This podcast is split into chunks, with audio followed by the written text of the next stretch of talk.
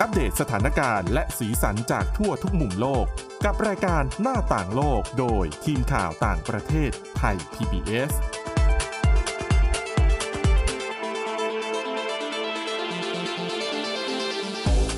สวัสดีค่ะ คุณผู้ฟังต้อนรับเข้าสู่รายการหน้าต่างโลกค่ะ มาอัปเดตสถานการณ์และสีสันจากทั่วทุกมุมโลกกับทีมข่าวต่างประเทศไทย PBS ค่ะ พบกันได้ทุกวันจันทร์ถึงวันศุกร์เลยนะคะ วันนี้อยู่กับคุณอาทิตย์สมนเรืองรัศนทรและดิฉันจารุพรนพรัตน์ค่ะ สวัสดีค่ะ สวัสดีค่ะ ค่ะ วันนี้มีเรื่องเกี่ยวกับคุณภาพชีวิต อืม อืมแต่อาจจะไม่ใช่ของคนไทยสักเท่าไหร่นัก แต่จริงๆก็สามารถเอามายึดโยงแล้วก็เป็นข้อคิดกันได้ รวมไปถึงเรื่องเกี่ยวกับสุขภาพจิตใช่ไหมคะ ค่ะ แต่อันนี้เดี๋ยวไป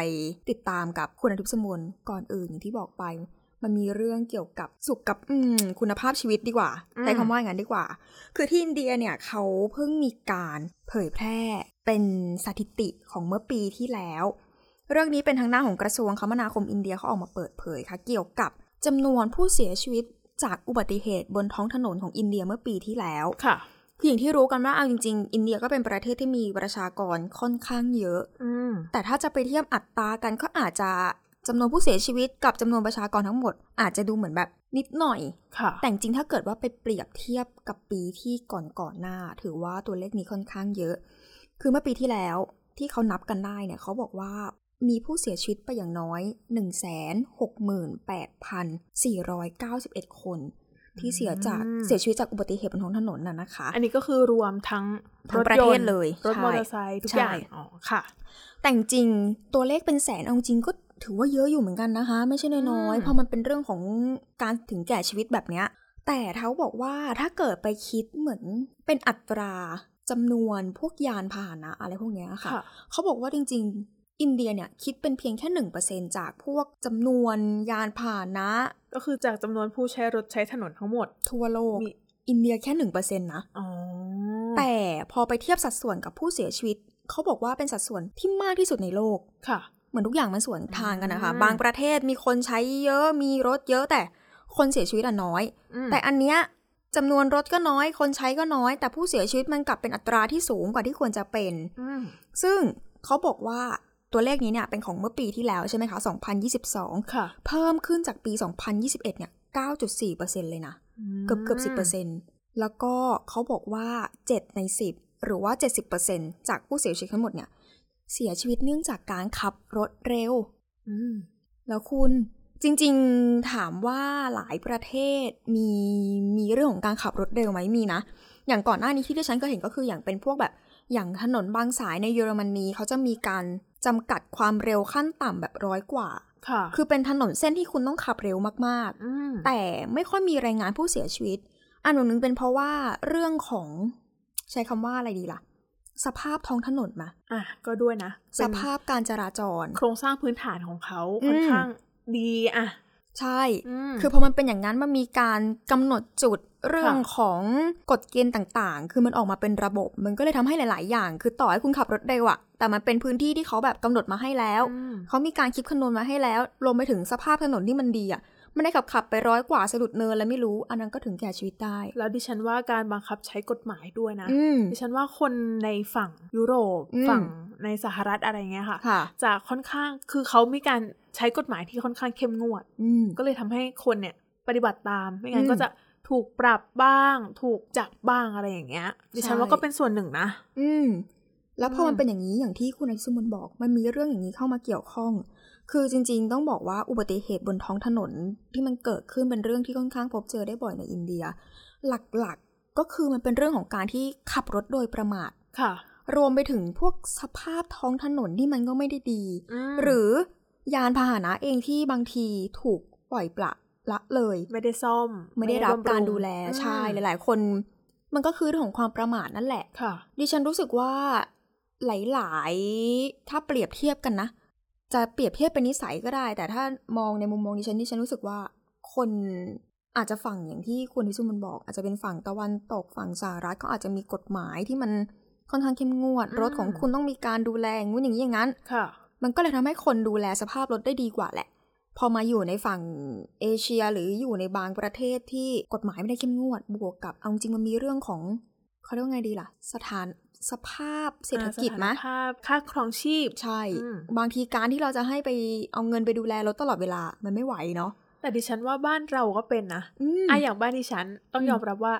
รถก็อาจจะไม่ได้ซ่อมแบบให้ก็คือซ่อมแค่พอใช้ได้อ่ะสมมติว่าตรงนี้พังก็เอาไปซ่อมแล้วก็มาขับต่อ แต่ก็ไม่ได้แบบมีการยกเครื่องแบบทั้งเครื่องเลยอะไรอย่างเงี้ย คือมันเป็นเหมือน ก็ไได้ถึงขั้นนั้นอ่ะ ใช่ คือบ้านเราจะเป็นลักษณะแบบเกิดเรื่องก่อนค่อยทำ คือจะให้เอาเงินไปคอยเหมือนตรวจเช็คเนี่ย ค่ะ ไม่ไหวเหมือนกันนะ อืม เกิดก่อนค่อยทำทีเดียว เพราะว่าบางทีเราก็รู้สึกว่ามันก็ยังขับได้ไม่จำเป็นต้องเอาไปเข้าศูนย์ให้เสียเงินอะไรด้วยซ้ำ แล้วส่วนใหญ่ก็จะใช้แค่ละแวกบ้าน อืม อะไรเงี้ยใกล้ๆ แต่ว่าถ้าขับทางไกลเนี่ย ดิฉันว่าหลายๆ คนเขาก็เช็คสภาพรถตลอดนะ อืม ก็เป็นไปได้ อืม แต่อาจจะเป็นอัตราส่วนที่ค่อนข้างน้อยนิดนึง ค่ะ อืม แล้วก็อย่างที่บอกไป คือถ้าเกิดว่าอย่างที่บอกว่า1นึ่งแสนหกหมื่นแปดพันกว่าคนเนี่ยเขาบอกว่าคิดเป็นรายวันค่อนข้างเยอะเลยนะ รายวันเนี่ย อืม ตกอยู่ที่วันละวันละนะคะ 462 คน คุณคิดดู วันวันๆหนึงอะใน เย อิน อะ เดีย นะ ใช่เกือบเกือบห้าร้อยคน ค่ะ แต่ถ้าคิดเป็นรายชั่วโมง ก็ถือว่าเยอะตกชั่วโมงละสิบเก้าคนคุณ เยอะค่ะ นี่นคือเป็นเหตุผลที่ค่อนข้างน่ากังวลอยู่เหมือนกัน ซึ่งอันนั้นผู้เสียชีวิตเขาบอกว่าผู้บาดเจ็บเนี่ยมีถึง 443,000 คนนะคะ เขาบอกว่าในระหว่างปี 2021 ถึง 2022 เนี่ยเขาบอกจำนวนอุบัติเหตุที่เกิดขึ้นเนี่ยเพิ่มมากถึง 11.9%สาเหตุส่วนใหญ่ก็มาจากในเรื่องของพวกยานพาหนะถูกชนท้าย หรือว่าอย่างบางคนก็ถูกชนแล้วหนีก็มี อืม ส่วนถ้าไปดูพื้นที่เป็นรัฐ รัฐไหนเกิดอุบัติเหตุมากที่สุดคำตอบก็คือรัฐทมินนาดูค่ะทางตอนใต้ เป็นรัฐที่มีสถิติว่าเกิดอุบัติเหตุ จากบนท้องถนนเนี่ยมากที่สุด รองลงมาก็คือ รัฐมัธยประเทศทางตอนกลางนะคะ ค่ะ แต่จริงๆเขาบอกว่ามันเหมือนมันดูไม่ค่อยดีใช่ไหม แต่ อืม ก่อนหน้านี้สักประมาณปี 2020 สถานการณ์เรื่องของอุบัติเหตุบนท้องถนนในอินเดียเนี่ยเขาบอกว่าตอนนั้นดูดีขึ้น หรือเป็นเพราะว่าช่วงโควิด -19 หรือเปล่า ทุกค ต้ น อง ก็ไม่ค่อยได้ออกมา ถูกต้องเป็นคำตอบที่ชาญ อืม ฉลาดมากค่ะคุณนิชมน มันเดาง่ายอะเนาะ ค่ะ คือช่วงนั้นอย่างที่เราสองคนหรือว่าถ้าเกิดว่าคุณผู้ฟังติดตามข่าวกันมา จะรู้สึกว่าช่วงโควิด -19 เป็นช่วงที่อะไรหลาย ๆ อย่างเนี่ยมันถูกปรับ อื ไม่มากขึ้นก็น้อยลง ค่ะ มันเป็นผลมาจากเรื่องของมาตรการล็อกดาวน์การปิดเมือง คนไม่เข้าจากบ้านกัน อืม มันเลยทำให้ตัวเลขอุบัติเหตุบนท้องถนนในหลายประเทศดิฉันไม่ใช่แค่อินเดียแหละ ค่ะ หลายประเทศมันลดลง ซึ่งเป็นตัวเลขที่ทางกระทรวงคมนาคมเองก็บอกว่า โห ลดลงอย่างที่ไม่เคยปรากฏมาก่อน โดยเฉพาะในช่วงเดือนมีนาคมแล้วก็เมษายนช่วงนั้นจำได้เลย ระบาดหนัก ๆ เลยเนาะ ค่ะ แรก ๆ เลย ทุกประเทศถ้าเกิดว่าไม่เจอกันปลาย 2019 หรือว่าต้น ๆ เนี่ย มีนาเมษาเนี่ยแหละ ระลอกใหญ่ระลอกแรกเลย พอมันเป็นอย่างนั้นคนก็ไม่ออกมาตรการล็อกดาวน์ก็มีอุบัติเหตุมันก็น้อย ใช่ แล้ว แต่ มี อืม work from home อีกอะไร ใช่ อีกค่ะ ถูกต้องค่ะ แต่สุดท้ายเขาบอกว่าตัวเลขพวกนี้ก็กลับมาเพิ่มขึ้นอีกครั้ง อืม หลังจากที่มาตรการนี้อาจจะถูกผ่อนปลนไปในแต่ละพื้นที่อะนะคะ แต่ทางกระทรวงบอกว่า จริง ๆ มีความพยายามในการแก้ปัญหานี้อยู่ ค่ะ ก็ไม่ว่าจะเป็นในเรื่องของการปรับปรุงเรื่องของการออกแบบถนน ปรับปรุงพวกสภาพพื้นผิวการจราจร อืม การเฝ้าระวังบนทางหลวงต่างๆ รวมไปถึงการกำหนดบทลงโทษที่มันเข้มงวดสำหรับเรื่องของการละเมิดกฎจราจรด้วย อืม แต่รัฐมนตรีกระทรวงคมนาคมอินเดียเขาเพิ่งพูดพูดเมื่อเดือนที่แล้วบอกว่า เอาจริงนะการกำหนดนโยบายการเข้าไปแทรกแซงของรัฐเนี่ย มันก็ไม่ได้เพียงพออะไรขนาดนั้นหรอก ค่ะ ยกเว้นว่าประชาชนเนี่ยจะหันมาจริงจัง แล้วก็เริ่มปฏิบัติตามกฎจราจรมากกว่านี้ อื อื ม มมันก็เหมือนเป็นปัญหาที่หลาย ๆ ประเทศเจอมีกฎนะคะ แต่เรื่องของการบังคับใช้มันไม่ได้เห็นผลร้อยเปอร์เซ็นต์ะ ค่ะ ต่อให้กดคุณเข้มงวดจริงแต่ถึงเวลามันไม่มีบทลงโทษที่เห็นชัด หลายๆคนก็เลยรู้สึกว่าทำๆไปเถอะไม่เป็นไร แล้วหลายๆคนก็คือขับขี่กันทุกวัน อืม ก็อาจจะไม่ได้ระวังขนาดนั้น เพราะว่าก็ขับมาทุกวันไม่เกิดอะไรขึ้น อ่าใช่ เนี่ยแล้วพอมา อาจจะเกิดกับตัวเองหรือว่าเกิดกับคนใกล้ตัวก็อาจจะทำให้หันมา ระแวดระวังมากขึ้น แต่ดิฉันว่าเป็นเรื่องยากสัมผัสมันกับตัวเองแล้ว ค่ะ เคยขับรถเร็วจนมันก็สร้างความเสียหายความสูญเสียได้ถึงเวลาก็กลับมาขับอยู่ดีเพราะรู้สึกว่ามันไม่น่าจะเกิดขึ้นได้บ่อยขนาดนั้น แต่พยายามลดลงอยู่นะคะ อืม พยายามลดลงอยู่เพราะก็รู้สึกว่าเอาจริงๆต่อให้เราไม่ประมาทเราก็ไม่รู้ว่าจะเกิดเหตุการณ์ไม่คาดฝันอะไรหรือเปล่า ใช่แล้วก็การใช้รถใช้ถนนนะคะ อืม เราระวังแล้วบางทีก็ไม่พอนะคะ อืม เพราะว่าก็อยู่ที่คนอื่นๆด้วย ใช่ เพราะฉะนั้นถ้าคุณขับขี่โดยระวังเนี่ย คุณก็จะปลอดภัยด้วย แล้วก็เพื่อนร่วมทางก็จะปลอดภัยด้วย อืมมันเป็นพื้นที่สาธารณะ ใช่ เนาะทุกคนมันใช้ร่วมกันอย่างเงี้ยค่ะ อืม เพราะฉะนั้นก็ต้องระแวดระวัง ซึ่งรัฐมนตรีคมนาคมอินเดียจริงๆก็บอกว่าอย่างที่บอกแหละ ถ้าเกิดว่าไม่ปรับเปลี่ยนพฤติกรรมเนี่ยอุบัติเหตุบนท้องถนนแบบเนี้ยมันก็ไม่ได้ลดลงหรอกนะ ค่ะ คือเหมือนจะไปคาดหวังอะไรมากก็ไม่ได้ ซึ่งจากการศึกษาของธนาคารโลกก็บอกด้วยนะคะว่า อุบัติเหตุบนท้องถนนเนี่ย คาดว่าน่าจะสร้างความเสียหายให้กับเศรษฐกิจอินเดีย เป็นประมาณ 5-7%ของ GDP ต่อปีเลย และที่สำคัญเหยื่อหรือว่าคนเสียชีวิตคนบาดเจ็บครึ่งหนึ่งเนี่ย ไม่ใช่คนขับคนขี่นะ แต่เป็นคนเดินเท้า อืม คนปั่นจักรยานบ้าง ค่ะ คือส่วนมากเป็นคนที่ไม่ใช่คนขับรถเครื่องรถมอเตอร์ไซ อื ค์ ม อะไรพวกเนี้ยค่ะ แล้วก็เกือบ 84%ของผู้เสียชีวิตทั้งหมดเนี่ย อยู่ในกลุ่มผู้ใช้ถนนที่มีอายุระหว่าง 18 ถึง 60 ปีนั่นแหละ อืม ก็ถือว่าเป็นตัวเลขที่ค่อนข้างน่าสนใจพอสมควร ทั้งทั้งๆที่มีอัตราเรื่องของจำนวนยานพาหนะก็ไม่ได้เยอะ แต่ผู้เสียชีวิตสูง แต่ดิฉันก็เข้าใจนะ ถ้าเกิดว่าเราเคยเห็นฟุตเทจต่างๆ ค่ะ ในเรื่องของสภาพบ้านเมืองหรืออะไรต่างๆเขาก็ อืม เป็นประเทศที่ขับรถได้ค่อนข้างมีความวุ่นวายพอๆกับเราอยู่พอสมควร แล้วก็มีการใช้พื้นที่ถนนแบบทำอย่างอื่นด้วยอ่ะ อ่าอาจ คน จะไม่ได้ ก็ จัดสรรดี อ่าใช่ อันนั้นก็ อืม ด้วยนะ ใช่จริงๆ บ้านเราก็น่าระวังเนาะเรื่องของพวกขับรถบนทางเท้าอย่างเงี้ย อ่ะแต่ก็เริ่มมีมาตรการด้วยนะ แต่ดิฉันก็ไม่แน่ใจว่าได้ผลมากแค่ไหน เพราะว่าไม่ค่อยได้เข้าไปในตัวเมืองสักเท่าไหร่ อ่าถูกต้อง ก็อยู่แถวๆเนี้ยวิภาวดีดอนเมือง ได้แค่นี้นะคะ เออ เพราะฉะนั้นอย่างที่บอกในเมื่ออย่างที่เราเริ่มเห็นว่าเริ่มมีมาตรการเริ่มมีอะไรออกมา อยู่ที่ว่าจะบังคับใช้ต่อไปกันแค่ไหน แล้วก็อยู่ที่ตัวเราด้วยว่าจะปฏิบัติ รู้ร้อนรู้หตามนาวไหม แค่ไหนอื อื ม ม นะคะ ค่ะ อ่ะ เรื่องต่อไป คุณอภิสมนมีเรื่องเกี่ยวกับเขาเรียกว่าอะไรความหนาวเหรอ ใช่ ตอนนี้ก็เริ่มหนาวแล้วไหมบ้านเรา เอามาพูดให้รู้สึกว่าเป็นการเตรียมตัว เตรียมใจ หนาว ยัง ไห ไม่ มไม่เขาเอามาบิวบิวอารมณ์ ยังไม่หนาวใช่ไหมคะ ยังไม่หนาว อ่ะแต่ว่าอ่ะอย่างเราเนี้ยทำงานในออฟฟิศก็หนาวทุกวัน หนา นะ วหนาวเพราะแอร์ก็ได้อ่ะไม่ใช่เพราะอากาศข้างนอก บางทีเวลาอากาศข้างนอกเริ่มเย็นลงเนี่ย ค่ะ เราก็รู้สึกหนาวหนาวๆเหมือนกันนะอ่ะ อืม แล้วช่วงนี้อ่ะดิฉันว่าหลาย ๆ ที่อาจจะเป็นเหมือนกันก็คือโควิด -19 อืม เริ่มกลับมาอีกแล้วนะคะ ตอน ค่ะ นี้หลาย ๆ ที่เริ่มเริ่มมีรายงาน อืม อย่างในออฟฟิศเราก็เริ่มมีบ้าง ใช่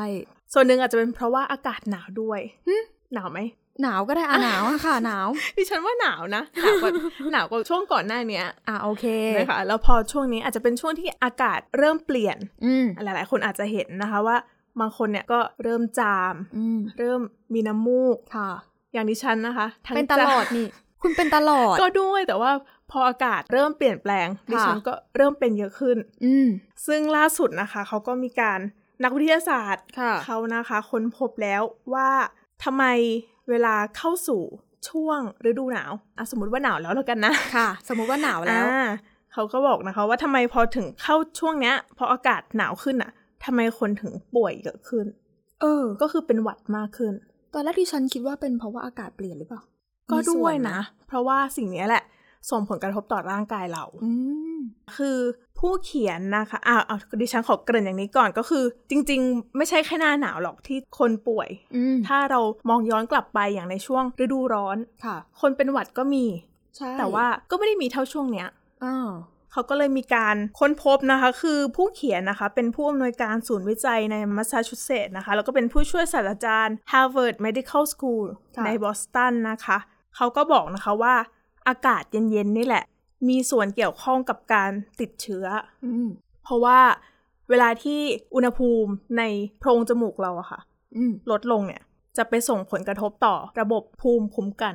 อย่างนี้แปลว่าที่บอกอุณหภูมิจมูกลดลงหมายถึงที่เรารู้สึกแสบจมูกเย็นๆจมูกนั้นไหม ดิฉันไม่แน่ใจเลยนะ เอาจริงๆอะ มอาจจะเป็นเพราะว่าอากาศเป็นหลักแหละ ค่ะ เขาย้ำนะคะว่า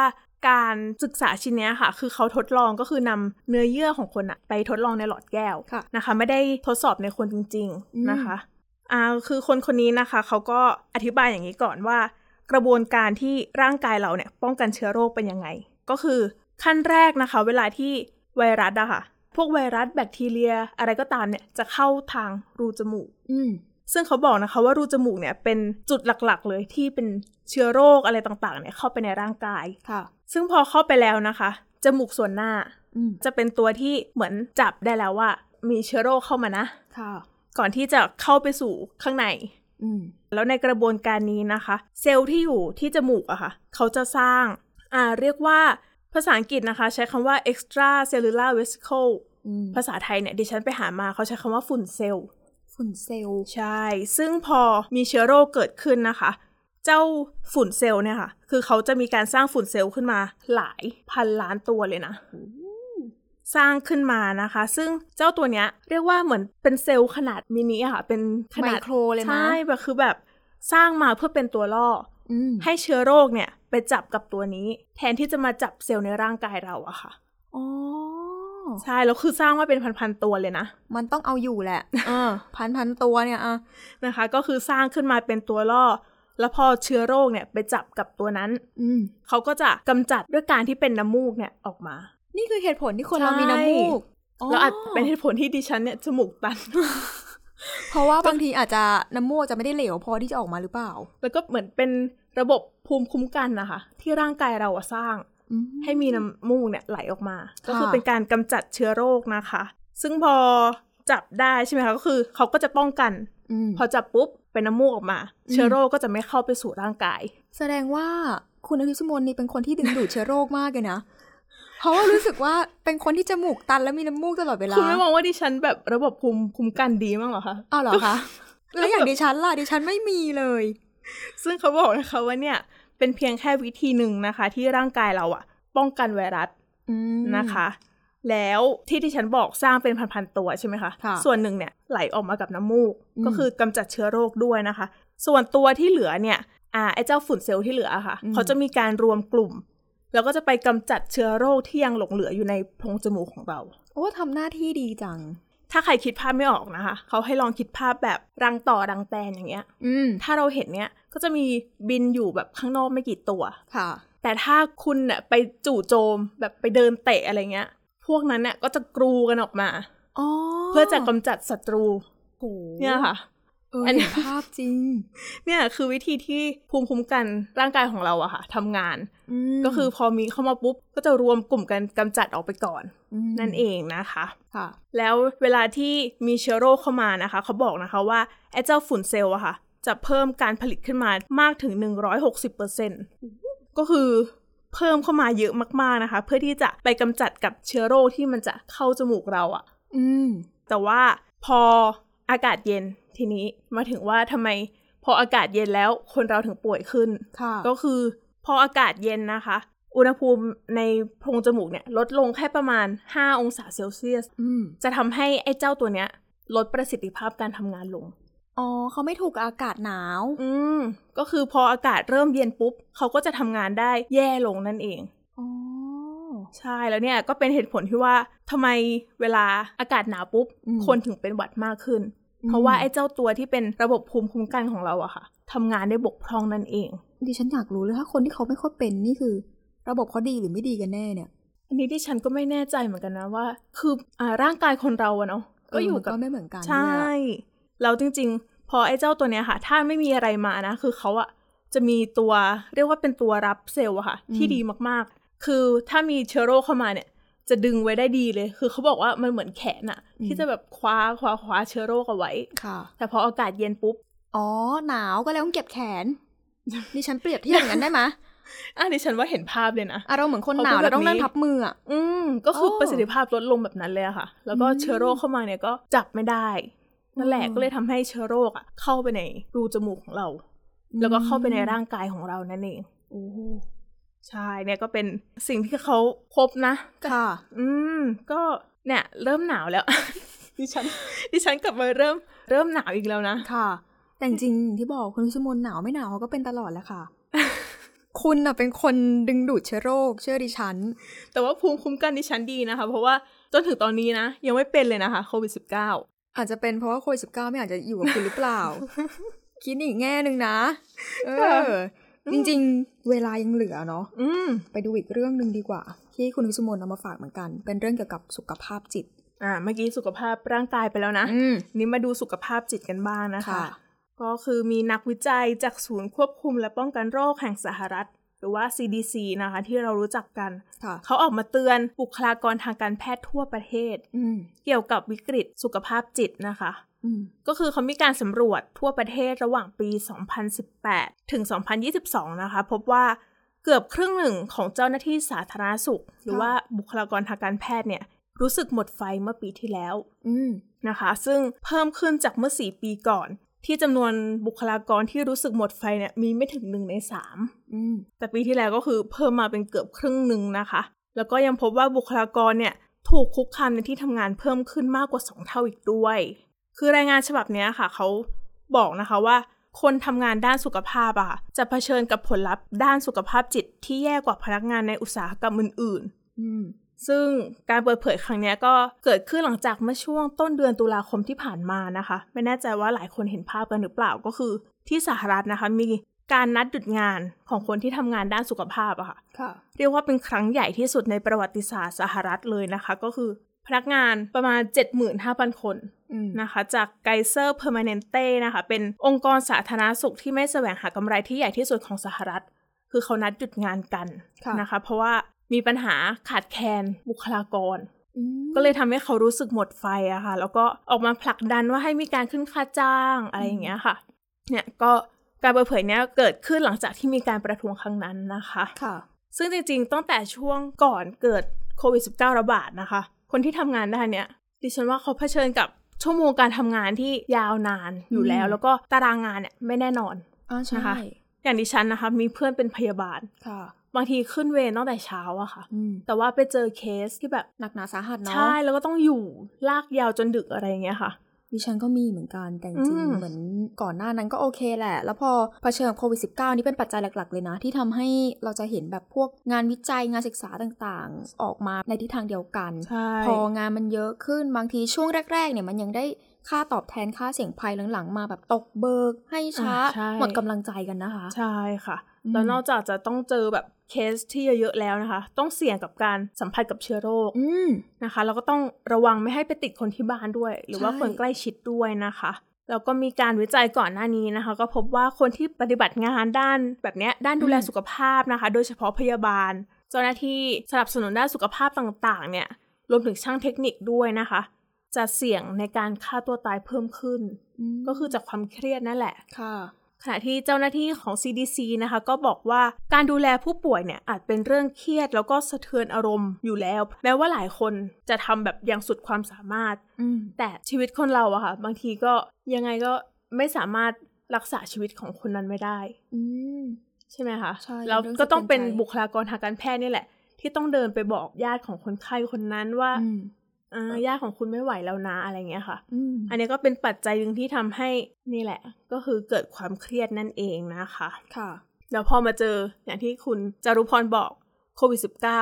ช่วงนั้นขาดแคลนทรัพยากร อืม อยากช่วยแต่บางทีแบบยาไม่มีอะไร ค่ะ ไม่มีนะคะ ก็ทำให้เกิดภาวะเครียดมากขึ้น อืม แล้วก็รู้สึกหมดไฟมากขึ้นตามไปด้วยนะคะ อืม อืมก็นี่แหละ พอมีข้อมูลแบบนี้ออกมาก็อาจจะมีการนำไปต่อยอดนะ หาแนวทางป้องกัน อาจจะมีนโยบายต่างๆ เพื่ออ ม ช่วยเหลือบุคลากรทางการแพทย์ เพราะว่าดิฉันก็มองนะคะว่าบุคลากรทางการแพทย์เนี่ยถือเป็นหนึ่งในคนที่กลุ่มคนที่มีความสำคัญมากๆในสังคมเรานะ ใช่ คืออ ม เหมือนทำหน้าที่ช่วยต่อชีวิตอีกหนึ่งชีวิตอะค่ะ เพราะฉะนั้น ใช่ นอกจากเรื่องของการเพิ่มจำนวนบุคลากรแล้วจริง ๆ พวกทรัพยากรเกี่ยวกับเงิน หรือเครื่องไม้เครื่องมือต่างๆ อันนี้มีผลนะ ม ต้องทำให้เป็นสิ่งที่อำนวยความสะดวกกับเจ้าหน้าที่แพทย์พยาบาล ใช่ มากที่สุด เพราะว่าเขาต้องนำสิ่งเหล่านั้นไปช่วยต่อชีวิตคนอื่นอีก ใช่ค่ะ ค่ะอ่ะ และนี่ก็คือเรื่องราวทั้งหมดที่เรานำมาฝาก คุณผู้ฟังกันในวันนี้นะคะ สามารถติดตามฟังรายการได้ที่ www.thaipbspodcast.com ค่ะ หรือว่าฟังผ่านพอดแคสต์ได้ทุกช่องทาง โดยค้นหาคำว่าหน้าต่างโลกนะคะ วันนี้เราสองคนและทีมงานขอตัวลาไปก่อน สวัสดีค่ะ สวัสดีค่ะ Thai PBS podcast. View the world via the voice.